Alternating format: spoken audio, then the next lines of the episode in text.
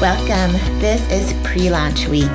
To get started with sharing this podcast, I thought it would be cool to ask some of the people who have made the biggest impact in my life about why they do what they do and how they're able to fit it into their life, how, if they have any habits that allow them to do the work that they feel inspired to do. And so before we get started on that launch, I decided to upload some of my favorite stories from the free mini courses that are available on my website so that you can see why I'm doing what I'm doing and how I hope it helps you. So the first episode just shares how I got nudged to start on this path, and then there are just some sample stories from some of the different mini courses so that you can see what they're about and if there's any of them that can help you in your family.